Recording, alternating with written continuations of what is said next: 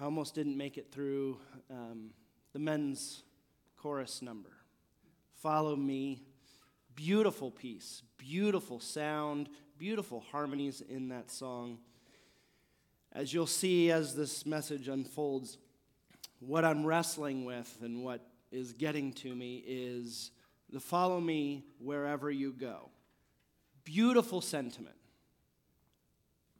I got to be honest, I don't know if I live up to that. I don't know if how well I, I could sing it a lot easier than I could pray it, and maybe that we can live it.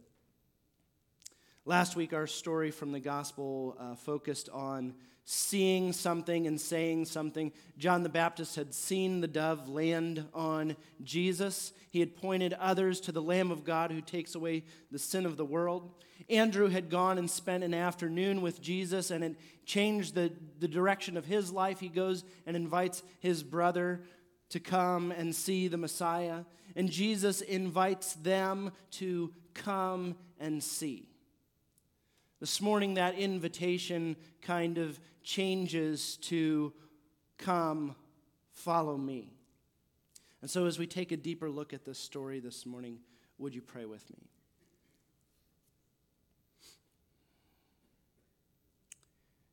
Jesus, as we open up the scripture, I pray that you would challenge us with these words that you'd help us to consider how they make an impact, a deep impact on our lives and on the life of the world. May the words of my mouth and the meditations of our hearts be pleasing to you. In Jesus' name, amen. This week, as I was looking over this uh, text, there were kind of two questions that popped up that came up uh, to me that I needed to wrestle with and, and look at. Uh, the first one is um, we, we read out of John's version of the gospel last week, and we're reading out of Matthew's version of the gospel this week, and there's some differences in the story.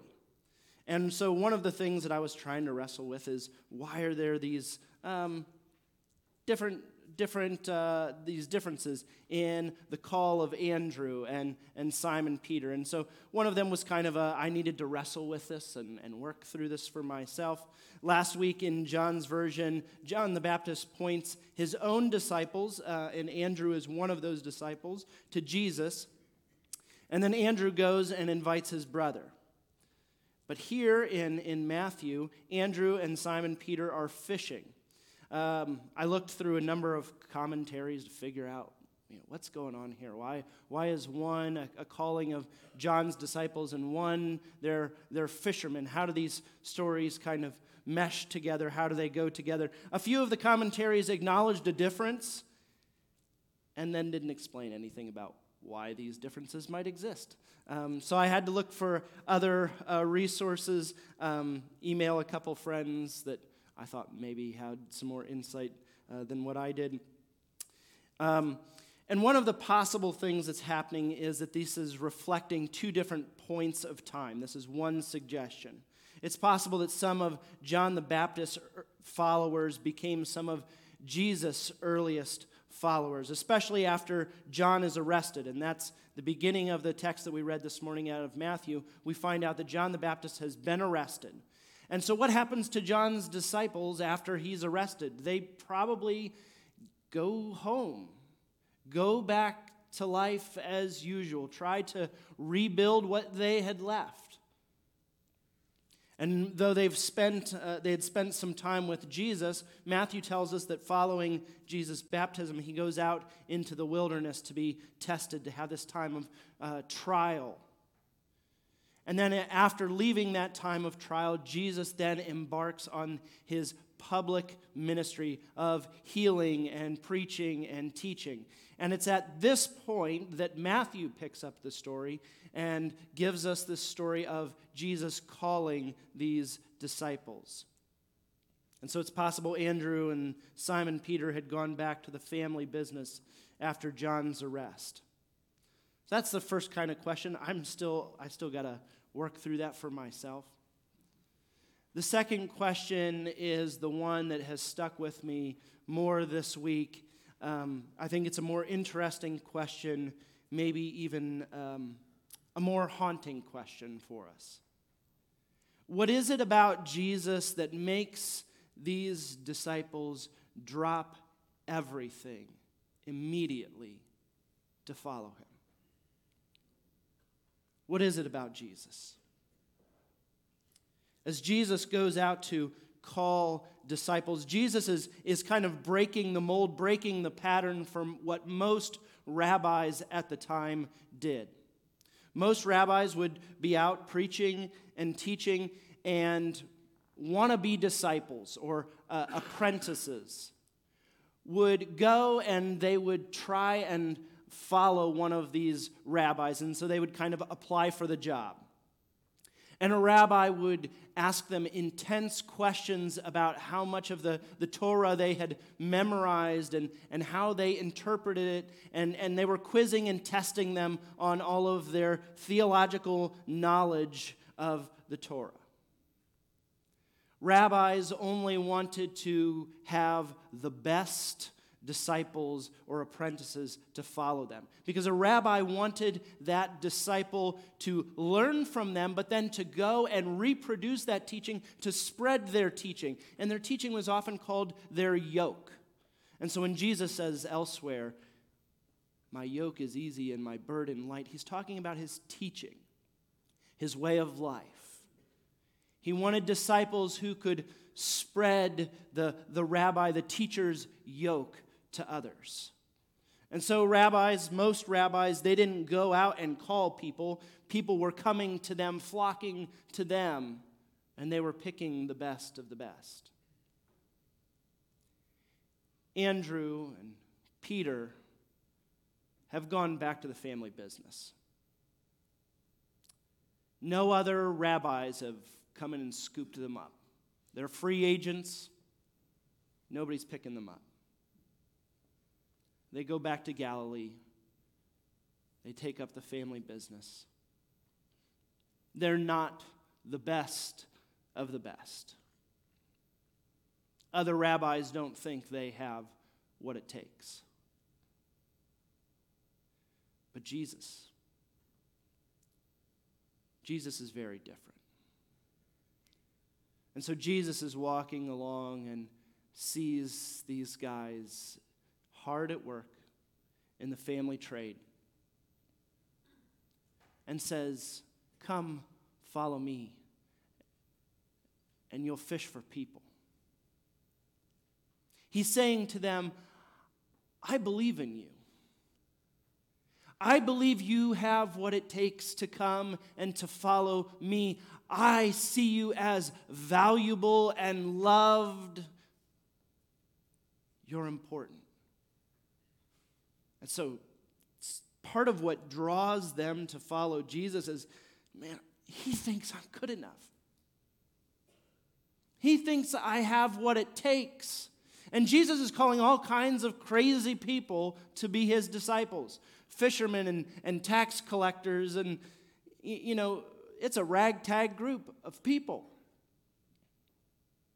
that Jesus is inviting to come and to follow him.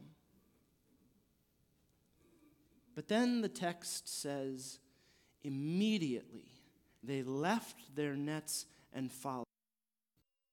One of the things that, that really has messed with me this week is that um, in my uh, Americanized, westernized, individualistic mindset, how could they just drop everything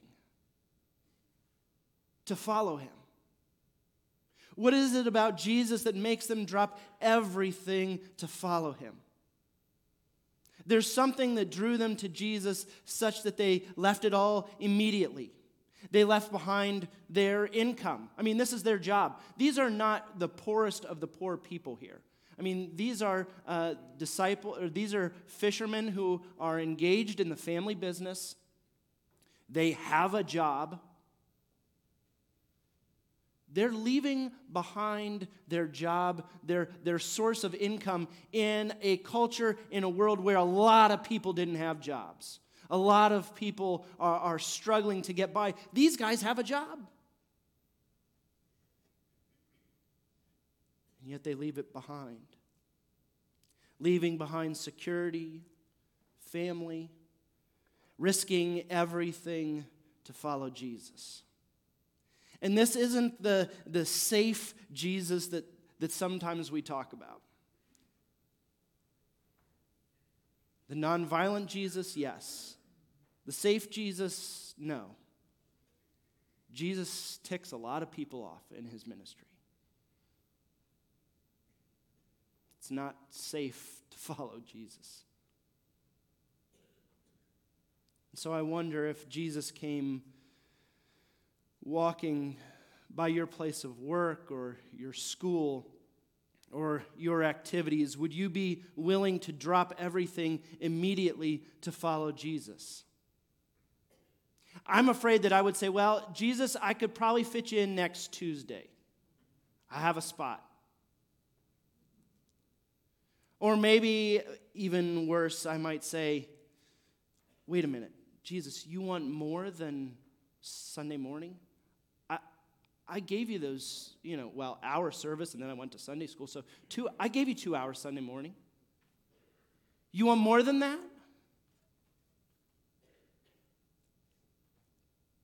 Over the last couple of uh, weeks, I've been spending with uh, the youth down in Sunday school class, uh, asked to teach a, a little bit on Church of the Brethren history and, and values and beliefs and, and practices. And what's been interesting is, once again, for me to kind of look back through notes, look back through our history and our beliefs, of seeing a radical expression of faith, people who were committed to opening up Scripture and living out the words of Jesus in very radical, practical ways. Sharing stories of John Kline going between the North and the South during the Civil War, trying to keep the church together. Being killed because they thought he was a traitor or a spy. Sharing stories of John Naas, who was called to be in the, the Prussian military as a bodyguard for the prince. And when he said, I already serve the Prince of Heaven, he was tortured for his faith.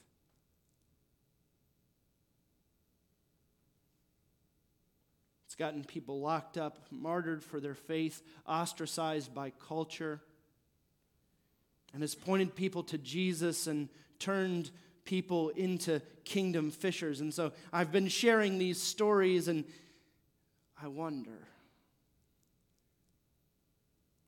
This past week, I was also listening to a video from Francis Chan. If you're not familiar with Chan, uh, he was the, the pastor at a large megachurch out in California.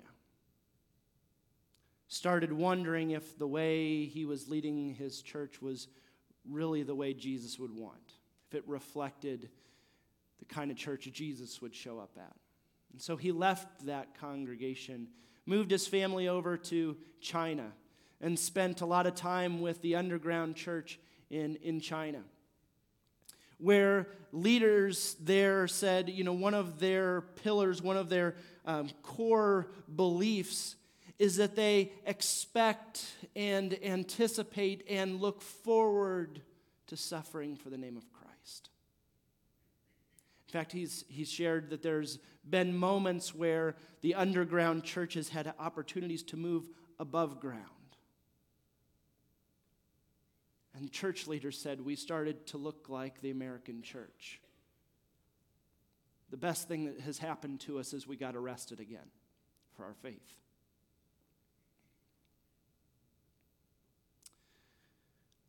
Last week, we sent out, as part of our announcement, um, a request for Lawan Andimi, pastor uh, in Nigeria the EYN. Pastor Andimi was executed this week.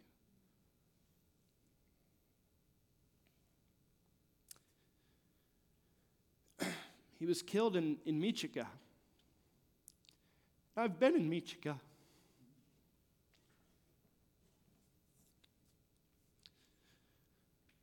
I've stood and I've seen the aftermath of insurgents destroying towns and church buildings and schools and lives.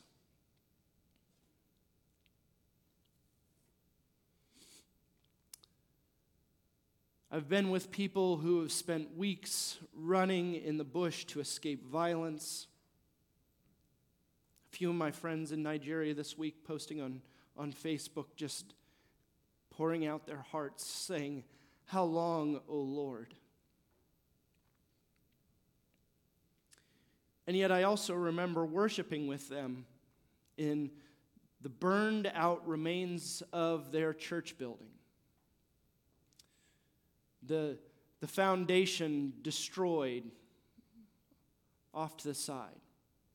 And they had taken the tin, the, the scorched tin from the building, and had reconstructed a, a, pavilion for them to worship in. And in the Sunday that we came to worship with them in, in Michika, 1,500 people were gathered under that pavilion, praising God. I mean, praising God, singing their hearts and their souls out. They had uh, three different choirs singing, a praise team singing. They take three different offerings that morning. The pastor spoke in Hausa, so we didn't get the direct words, we got the translation. Pastor calling their people to follow Jesus, to be faithful to Jesus and in the midst of this, calling them to a way of peace. He said, You say you follow Jesus, but how many of you are thinking about retaliating? I can't imagine being in their shoes.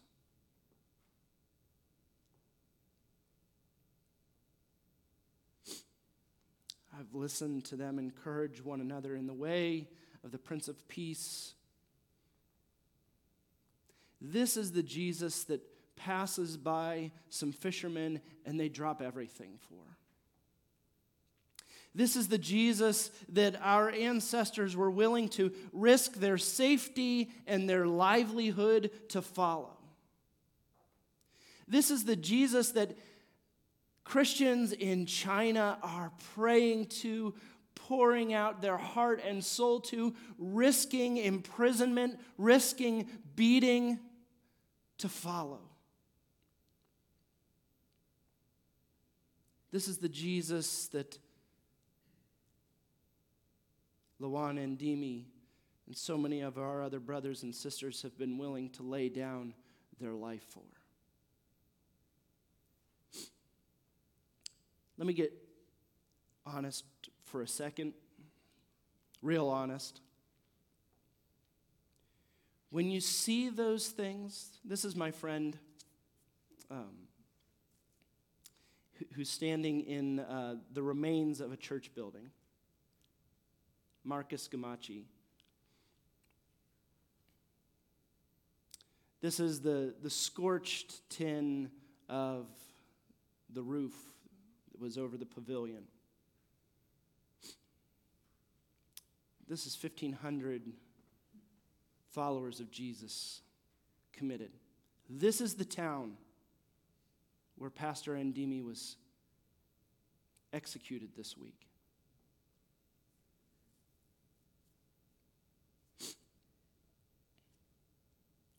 When we in the American church argue over styles of music and, and times and and details, and, and we, we argue over how to make church more convenient for participation. And I read about Andrew and Peter dropping everything.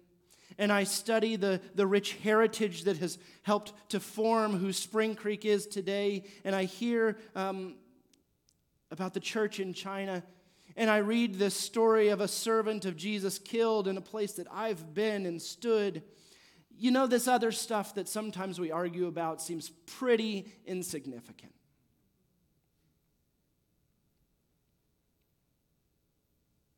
Not saying it's meaningless, just seems like it's really not that big of a priority. to being committed to following Jesus, loving Jesus, fishing for people. A quote that has stuck around in my mind actually comes from an Iraqi pastor um, through Shane Claiborne. And he quotes this pastor in Iraq who says, You did not invent Christianity in America, you just domesticated it. James 1, verse 2 says, Consider it pure joy, my brothers and sisters, whenever you face trials of many kinds. Jesus did not come for your convenience, He came for your redemption.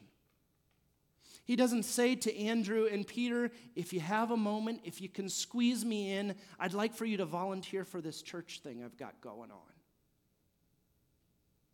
Jesus wasn't calling these guys to just show up at a religious service to fulfill a religious duty because Sunday, or, or in Jesus' case, Saturday, was not the main event. Monday through Saturday is the main event. The way you and I live our lives, that's the main event. Jesus called these fishermen to a new way of life. Jesus calls us to a new way of life. And Andrew and Peter drop their nets and follow him immediately. What will we do?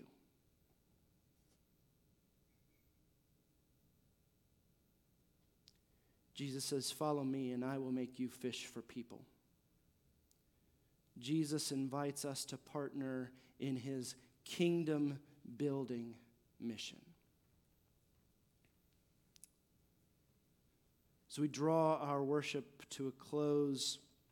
I invite you to rise in body or spirit, to turn in the brown hymnal to number 668, and at least read through the words.